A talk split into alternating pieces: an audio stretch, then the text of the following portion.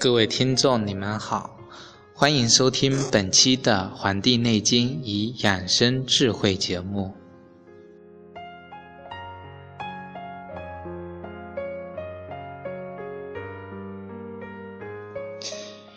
上一讲我为大家介绍了《说文解字》的“饥饿”这两个词的含义，那么。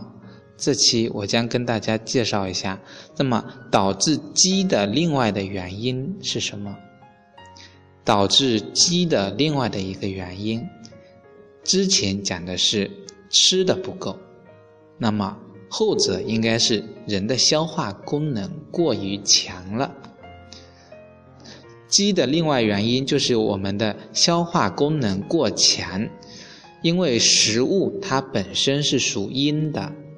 肠胃呢，像这个胃肠的这个消解的功能是属阳的，像鸡的状态就是这个胃肠阴不足，阳相对有余。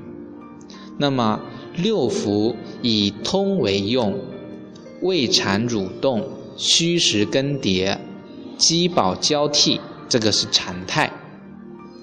那病态是什么样的呢？病态的情况之一就是这个胃火旺盛，消解排空能力过亢，这个出现的人呢，这个消谷散饥的症状。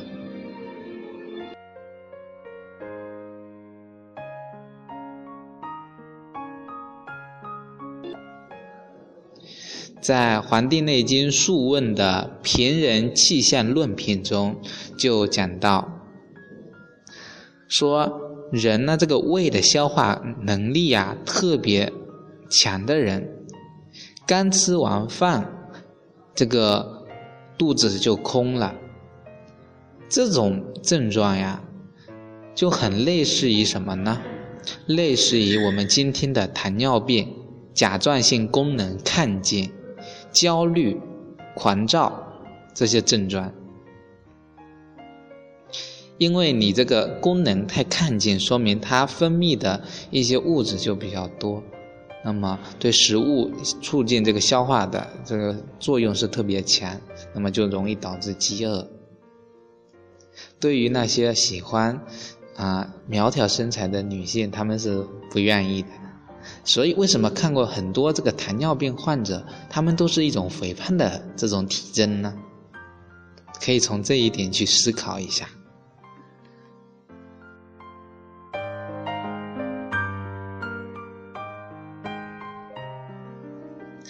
那么，这个“饥”与“饿”这两个词啊，在先秦时候就各表其意，后来就通用了，现在就称为这个“饥”。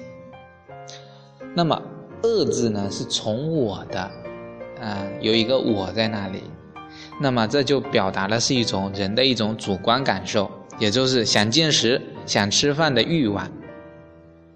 后来呀，就衍生出来了这种好奇心，有求知欲，甚至有这种性欲。所以有什么性饥渴啊、性饥饿这种这种词。那么主观感受呢，它是属心的，在中医理论属心的。频繁的、过于强烈的这个饿啊。这个感觉，那就是人心火过旺了，这是心我心火太旺的一种表现。那有些人不觉得饿，那那这种是什么症状呢？那就是心气不足的表现。正常的人他不会心火太旺，也不会心气不足，他能够很正常的去表达自己的饱。与饿，频繁的、过于强烈的那就是有这种不足或太过了。那么饥和饿呢？它们也只能算是一种近义词了。简单的分析它们两者的话，它们两者的存在的这个程度的差别，那就是主要表现在存在在这个对身和心的不同的影响。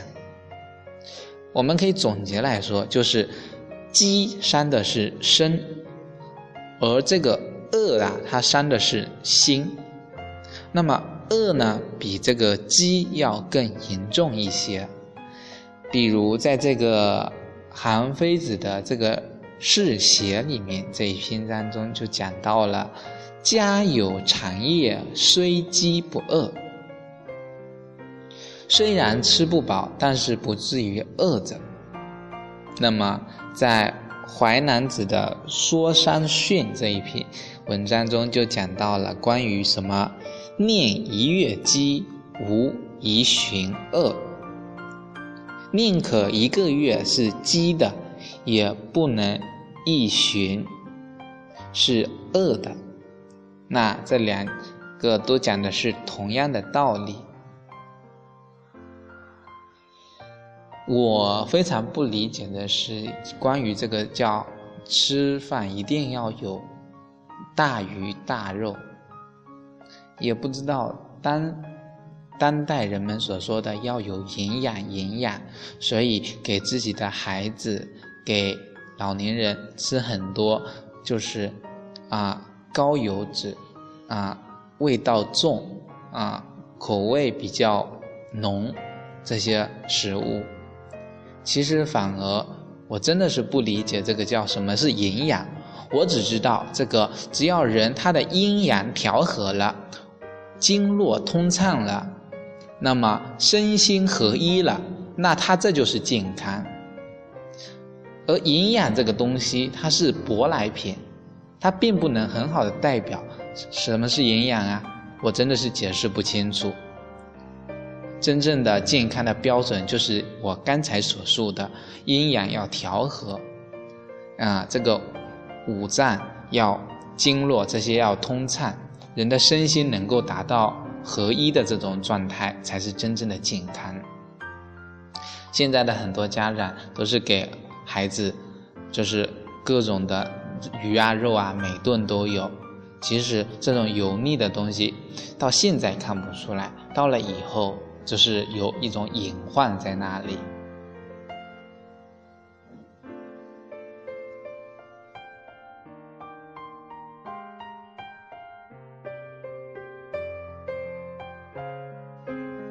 所以人最天真的一种状态是什么呢？那就是感觉肚子饱了，就能够活动，稍微轻轻的运动，把食物消化掉。啊，像所说的饭后百步走，活到九十九。饭后要休息半个小时到一个小时再去百步走，不是让你吃完饭就去走。像松皮带这些行为，都是容易导致胃下垂这种症状的。所以有些古训啊，他这句话你不能拼命的去理解它。还所以。这个是饭后，那你感觉到饿了，这是最天真的一种一种情感，就是能够刺激你的大脑，让你知道啊，我是饿了，那么我就去进食。那现在很多人就称之为逆食了，对吧？逆食。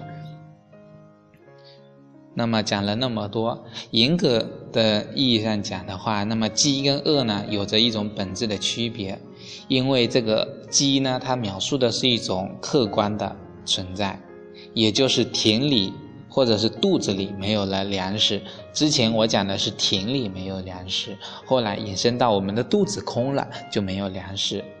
而这个饿呢，它描述的是一种主观的感觉，是一种我从我的，那是一种从自身的一种判断来表达的。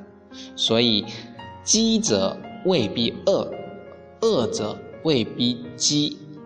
那这就是对饥饿一个圆满的一个讲解了。那么，谢谢大家收听本期的《黄帝内经与养生智慧》节目，我们下期再会，谢谢。